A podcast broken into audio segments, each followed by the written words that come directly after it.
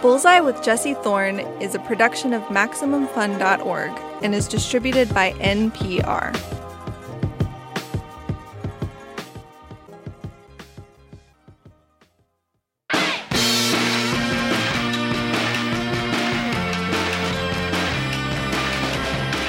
It's Bullseye. I'm Jesse Thorne. Okay, so if you're under twenty-five, well, first of all, if you're under twenty-five, congratulations on listening to N P R. You are, to me, a treasured jewel. I love you so much. Please keep listening. Second, if you're under twenty-five, you probably know who Khalid is. He is a world-famous singer. Millions of streaming plays, millions of album sales. He plays to huge crowds. One time at the Santa Monica Pier, he drew a crowd so big that they stopped having shows there. Khalid has worked with Kendrick Lamar, Imagine Dragons, Normani, just naming a few. And his sound is unique. They're not straight-up dance tracks, but not a lot of ballads either.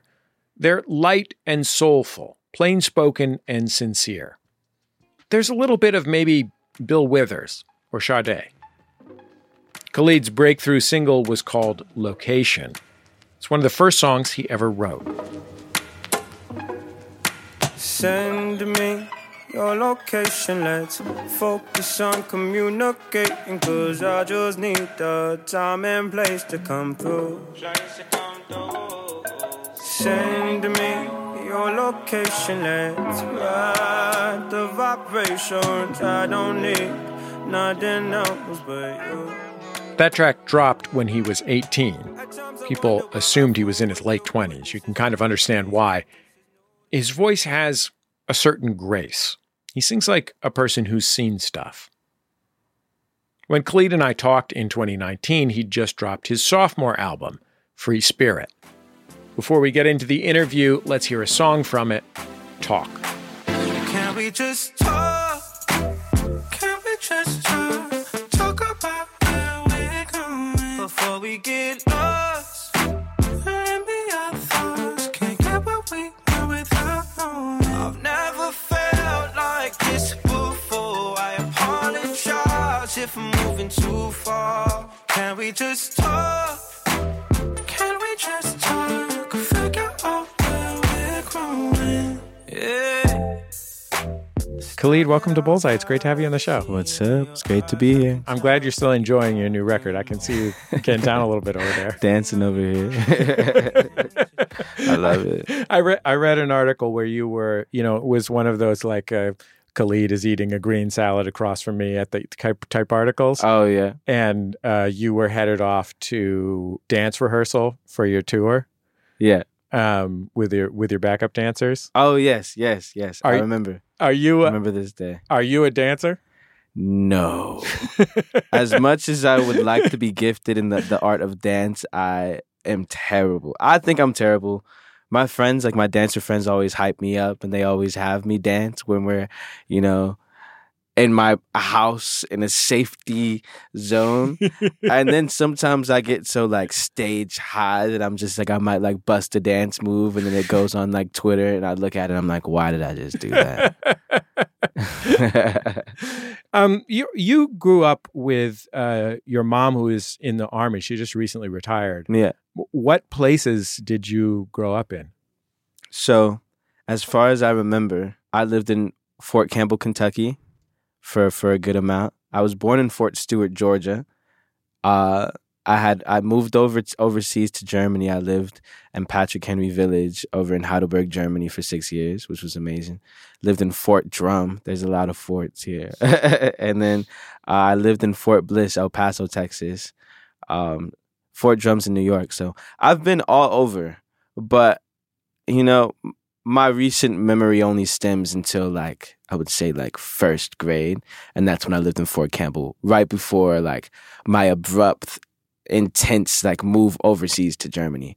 Because when you're a kid and you're like, I don't, I didn't even know what Germany is. I'm thinking Germany's down the street. You know, my mom's like, we're moving to Germany. Had no idea.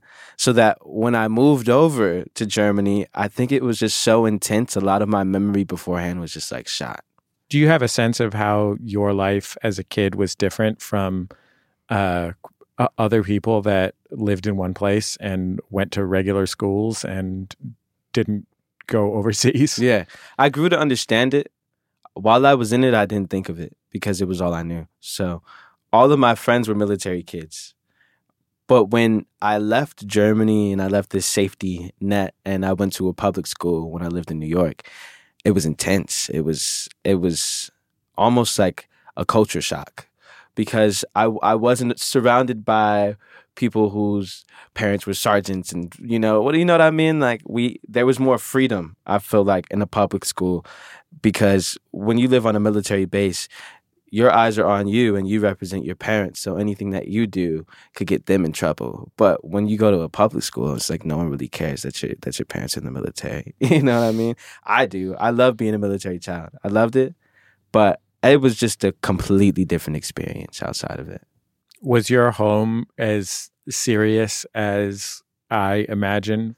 No. My mom, even to this day, she's so relaxed. She's like my best friend. Um, and her priority was making sure that we were okay wherever we were. And when she would get deployed, we'd get sent back home, um, over, overseas, back overseas, you know, to around like North Carolina with my grandparents. And it was a good time. It was, it was what I knew. It was all I knew. Um, and I loved the, the way my mom raised me. I think she raised me to be, you know, a very strong and definitely very based off of like independency and all of that because that's what she did. And she's a fighter, you know, being in the military, but not only having just one kid at home, but having two. Um, it's tough, especially I could never imagine how, how it would feel to be deployed and to be literally fighting a war and your kids are back home and you don't know what they're doing and they don't know what you're doing. That stress, that anxiety that would come with it. I mean, the fact that my mom got through all of that and we are where we are now is a blessing. Was your mother deployed when you were a kid? Yeah, multiple times. I mean, she even got stationed in North, uh, not not North Korea. She got stationed in South Korea uh, while I was a kid and I couldn't go with her. She was there for around a year. Uh, she got deployed to Afghanistan a couple of times. Um, she was on the brink of getting deployed when I was a sophomore in high school, but then she didn't. Um, they didn't need her. So her M O S became, her M O S switched. She became a vocalist, but she went in and she was uh, supply. So then they didn't need a vocalist out there. So she stayed home. Your mom was uh, a vocalist in an army band. Yeah. What did she sing?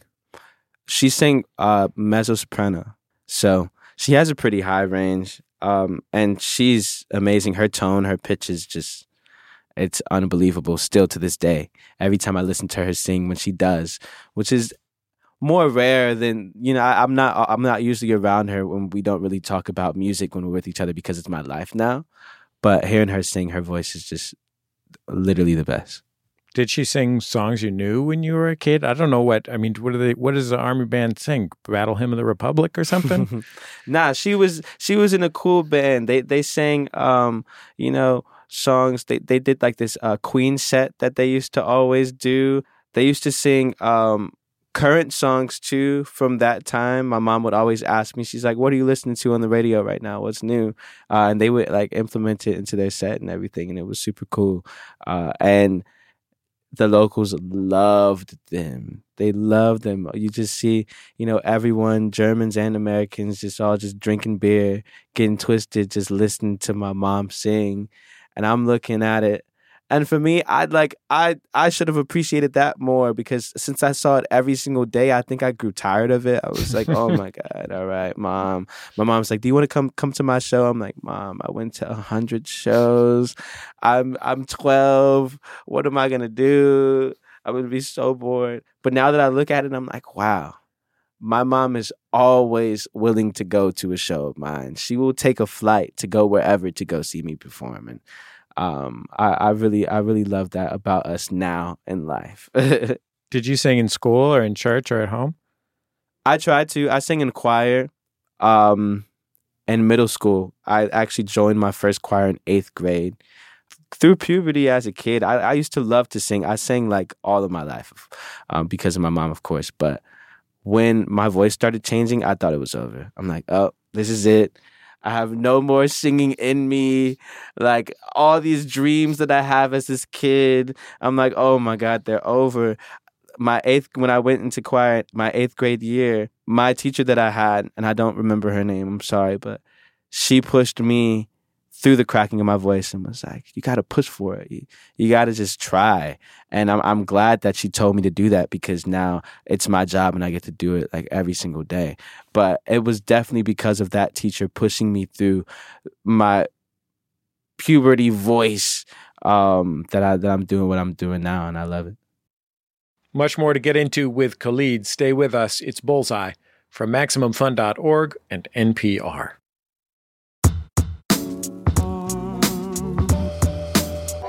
Welcome back to Bullseye. I'm Jesse Thorne. If you're just joining us, my guest is Khalid. He's on the road right now with Ed Sheeran. Let's get back into our conversation. What was the first really big show that you played?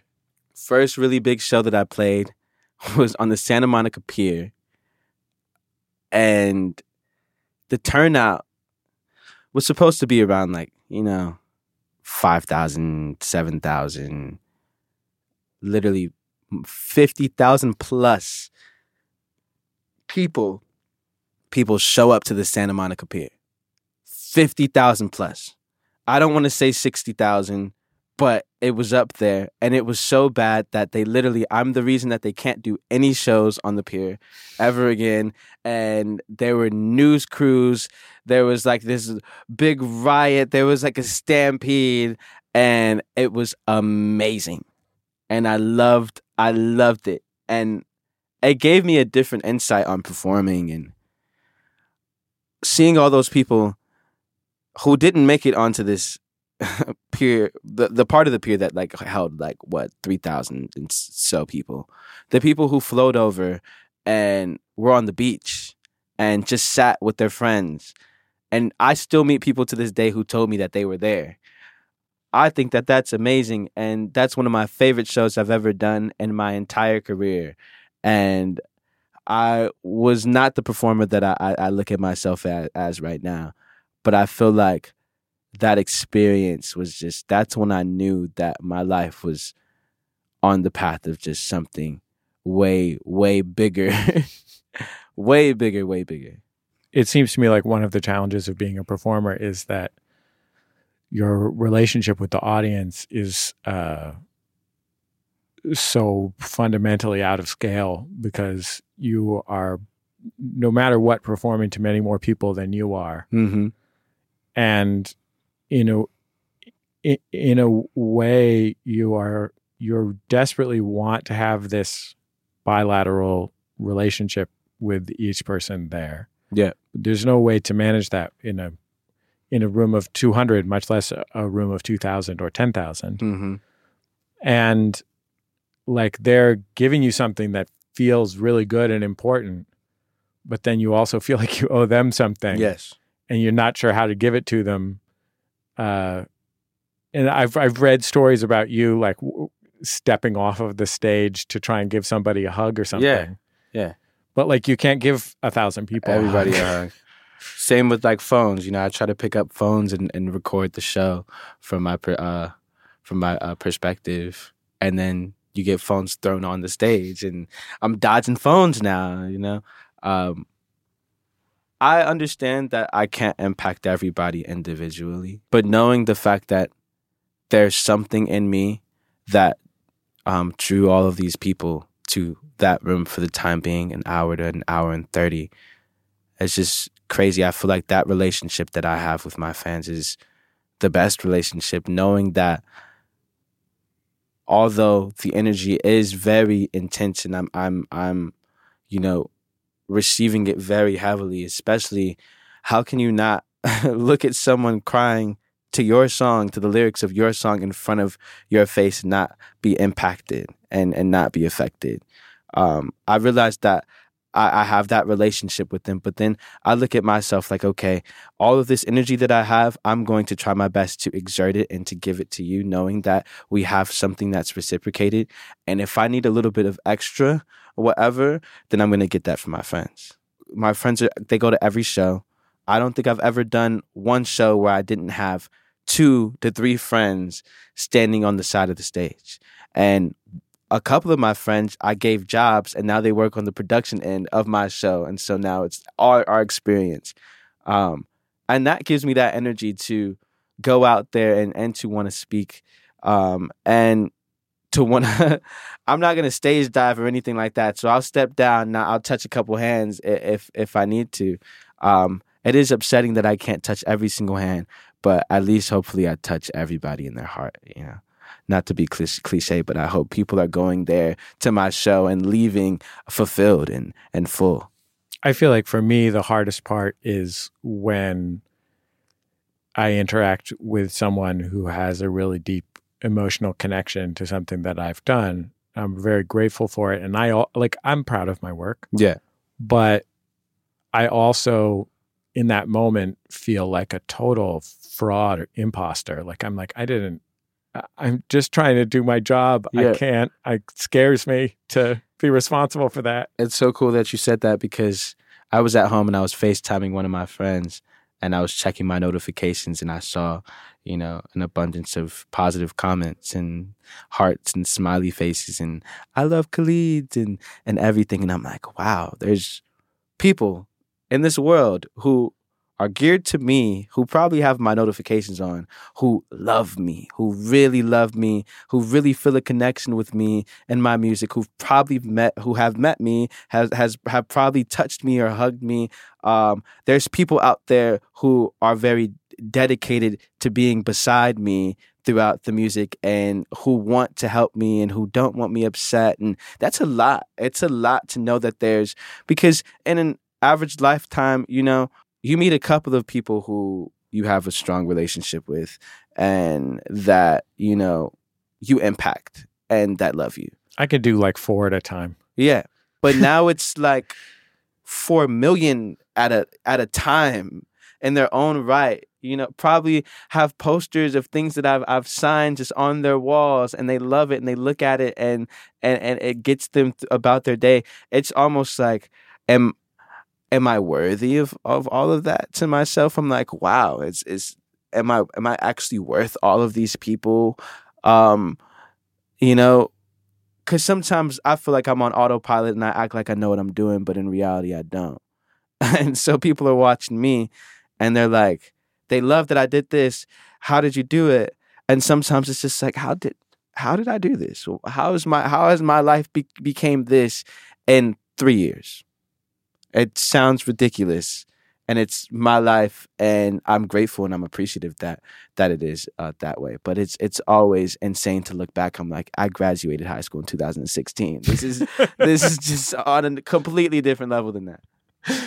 Yeah, that's pretty intense for me. I'm class of ninety-nine. You're making me feel super old, super old. When did you start writing songs?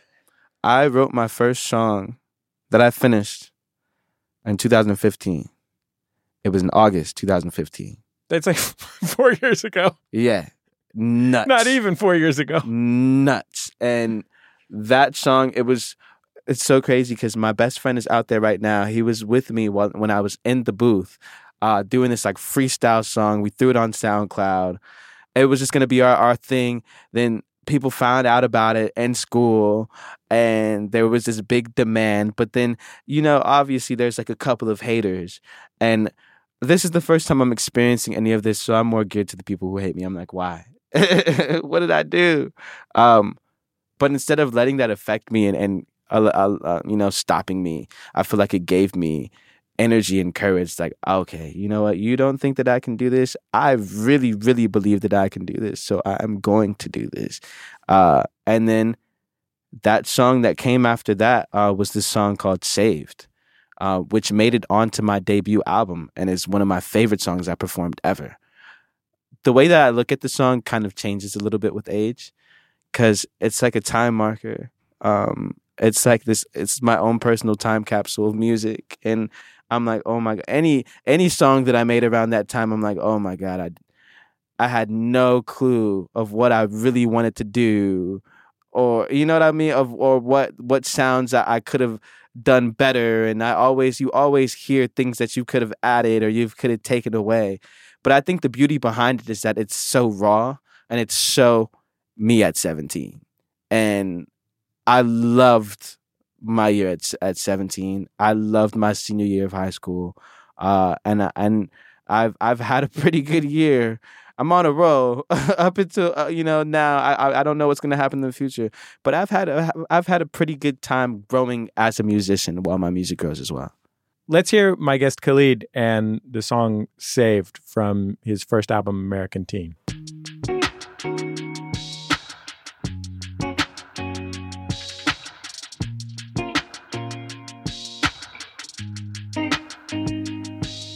The hard part always seems to last forever.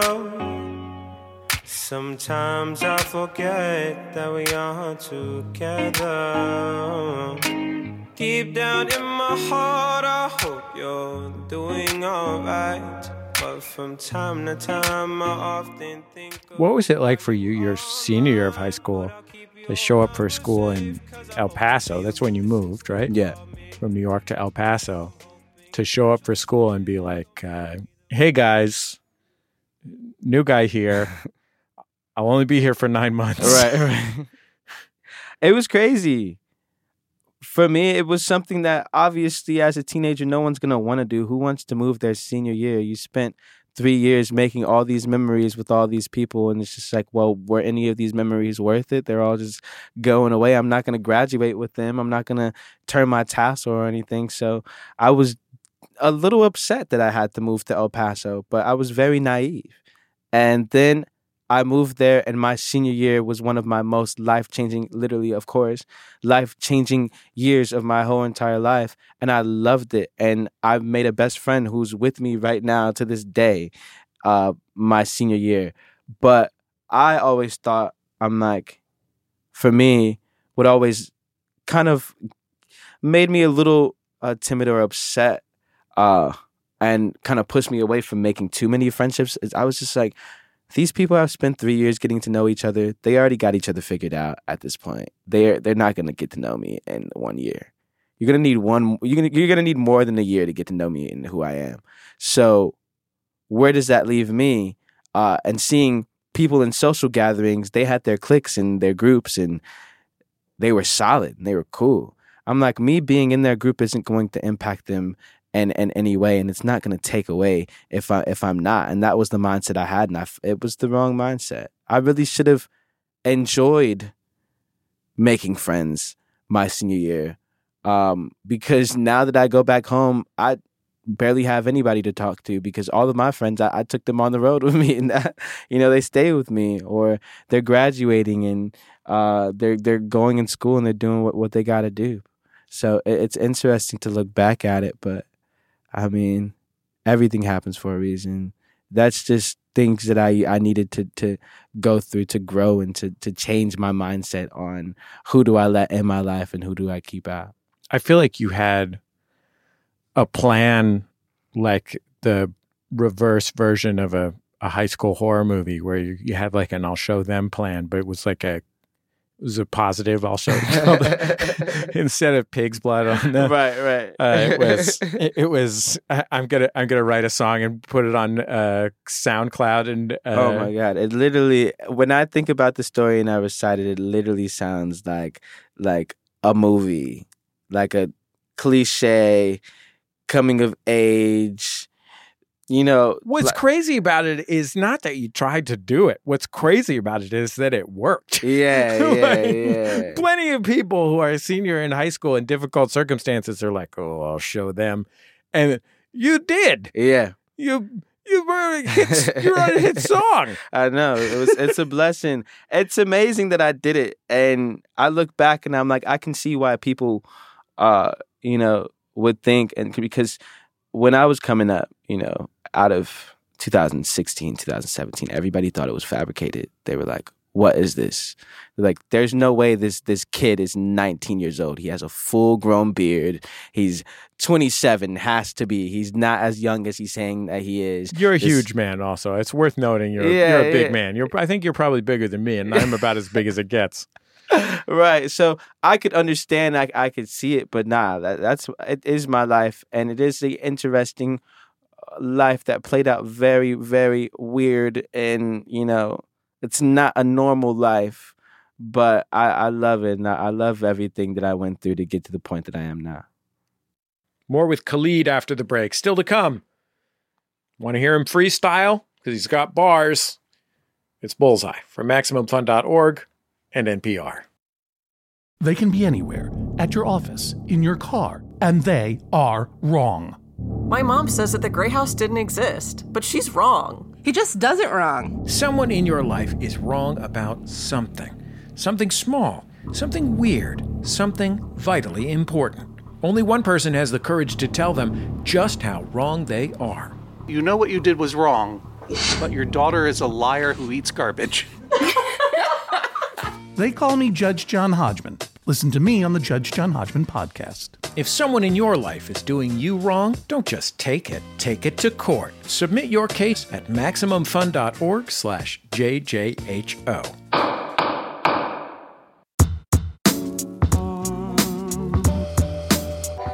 I'm Jesse Thorne. You're listening to Bullseye. I'm talking with singer-songwriter Khalid. He's had a bunch of chart-topping singles, two albums, and he was on the Black Panther soundtrack. You can catch him right now on tour with Ed Sheeran. One of the interesting things to me about your music is that you're very openly emotional on your records, but this the sound has a, a real reserve to it. Right. Um, and listening to your new album, I wondered if there was a like a future where you have a, you know, no parking on the dance floor, word up type song.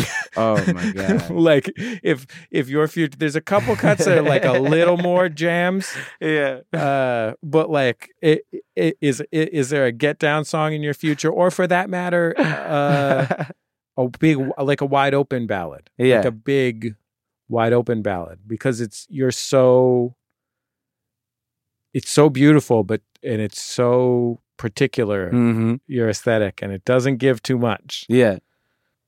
For me, there's definitely like an alternate, like recording life that I do of songs that just don't come out. They just never come out. And I always joke with my friends, and I'll rap, and we will put on a beat in the house, and I'll, I'll rap, and it's, you know, it's funny, but it's still kind of like, okay, wait, you can tell that he makes music, you know, yeah. but it's, it, but it's, it's nothing, it's nothing serious. Um, it's and, not just my name's Khalid. Yeah, I'm yeah, here yeah. To say, you know what I mean? I love like to rap exactly, in a major way. Exactly. It's it's not that. There's there's thought behind it, but I, even if I'm joking, uh, there's still thought, and I, I've thought about it, but. I don't know. I feel like for me, when I make music, it's all about creating what I want to create in the moment, and and finding out about myself musically, and the music that I'm making I would have never been able to make three years ago. And so I don't know where this path of music is taking me.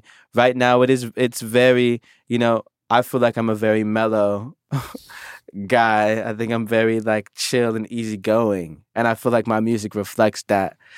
And what goes to say that my personality intensifies, and I'm like, you know, I gotta, I gotta make something like this. I wouldn't limit myself. I I wouldn't say that I would be bad at it. I just feel like it, it's just nothing that I would want to do right now, unless it was a collaboration with someone else. I just feel like I would not be able to take myself seriously if I started rapping on a track and, you know, getting everybody hype at the club, because I don't even go to the club anyway. I'm I'm always at home just chilling, you know, just just chilling, smoking, vibing, just living. And, and I, I, you know, I feel like I definitely make music that resembles who I am right now. I was at a kid's birthday party the other day, and there was this guy wearing a Sade t-shirt. Oh my God, I love Sade. And I, I went up to talk to him, and we talked for probably twenty minutes about how the best thing about being a grown-up is how much you get Sade. Oh my God. Like when I was like sixteen, I was like, this is the boringest thing in history. Why won't this beautiful woman sing a fun song? And now I'm like, oh, this is the greatest thing that's oh ever been God. recorded. Of course. I love Sade. I love her wistfulness. I love her how you you hear serenity in her voice and how it gives you this sense of peace, and it's so quiet and soft but still has so much effect. Especially like the production feels like water drops in, in the back, uh, you know, and, and it's just, I love her so much, and, and she's amazing. And I, I think that she inspires me a lot when I try to uh, sing soft and sing at, at a different tone. I always I always think about Sade. I think that something that your music shares with Sade's is, you know, there are parts of the aesthetic that are entirely different. Mm-hmm. She's got a she's got a band, and um, you know, there's a jazzier sound. Your sound is much more synthesized. Mm-hmm. But you also both live in a place that's like one step to the left of R and B. Right. Like Sade usually gets classified as an R and B singer, but it's not that R and B-y. And, and your music too, like your music has sounds as much like a pop song from nineteen eighty-six a, as it sounds like a Beyonce track or whatever. Yeah, yeah. And I feel like that must be a, a choice on your part. Yeah, I love it. I love like the late eighties, the early nineties.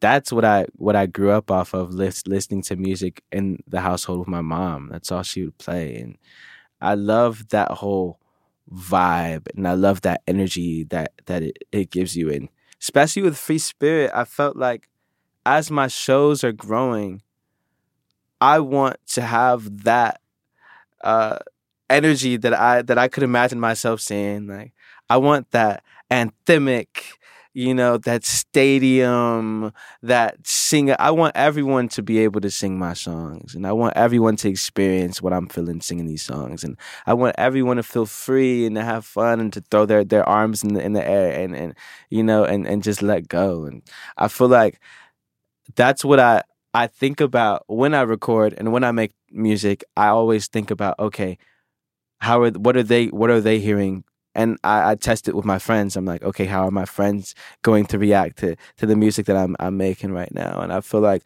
I love that. And, you know, this year, going on my first worldwide arena tour, I'm going to live with my music in a completely different way. And then it'll change the music that I make, because I'm going to see, as an artist, I'm going to see what they receive and what they respond to. I feel really strongly that everybody who admits that they rap on my show who are not rappers should probably rap on my show. Oh my God. This is coming right out of my speaker. It's the instrumental from Grinding by the Clips. Sort of all the right, standard. Right. On the spot. All right. All right. Yeah. Yeah. Chilling in L A. I'm from Cali, but I'm not from the Bay. I don't know. I said, yeah, I'm from G A.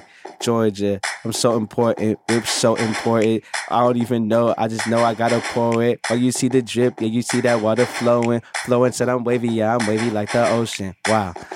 All right, I'm good. This is, this is incredible courage, Khalid. I'm deeply grateful to you. Deeply grateful to you. Deeply grateful to the Neptunes for the beat there. Thank you very much, Khalid. I had to. I had to. That's how. That's how I know you're a star. You're ready to go. You're ready to do this. And none Off of it probably dome. Made sense at all. Off was... the dome. It was very bad, but as you said, as you said, Khalid, it was it was better than most. Oh my God, better than most. I can tell you're a professional musician, kind as you of, pointed out. It was strongly okay. Yeah, strongly okay. That's what I like to keep my rap bars at. Strongly okay. Khalid, thank you so much for joining me on Bullseye. It was so nice to meet you. Yeah, Thanks thank for your beautiful you, record. Thanks for having me. Khalid, he's on tour right now. You can get some tickets to see him in, I don't know, giant stadiums with Ed Sheeran. That's the end of another episode of Bullseye. Bullseye is created from the homes of me and the staff of Maximum Fun in and around greater Los Angeles, California. This afternoon here in Los Angeles, it seems to have finally become summer, because it is very hot in my house. Our show is produced by Speaking Into Microphones. Our senior producer is Kevin Ferguson. Our producers are Jesus Ambrosio and Richard Roby. Our production fellow at Maximum Fun is Brianna Paz. We get booking help from Mara Davis. Our interstitial music is composed and provided to us by D J W, also known as Dan Wally. Our theme song is by The Go Team. It's called Huddle Formation, thanks to them and to their label Memphis Industries. Bullseye is on YouTube, Twitter, and Facebook. Follow us in all those places. We share our interviews there. We hope that you will share our interviews with others. Tell somebody about Bullseye. It means a lot to us when you do. I think that's about it. Just remember, all great radio hosts have a signature sign-off. Bullseye with Jesse Thorne is a production of Maximum Fun dot org and is distributed by N P R.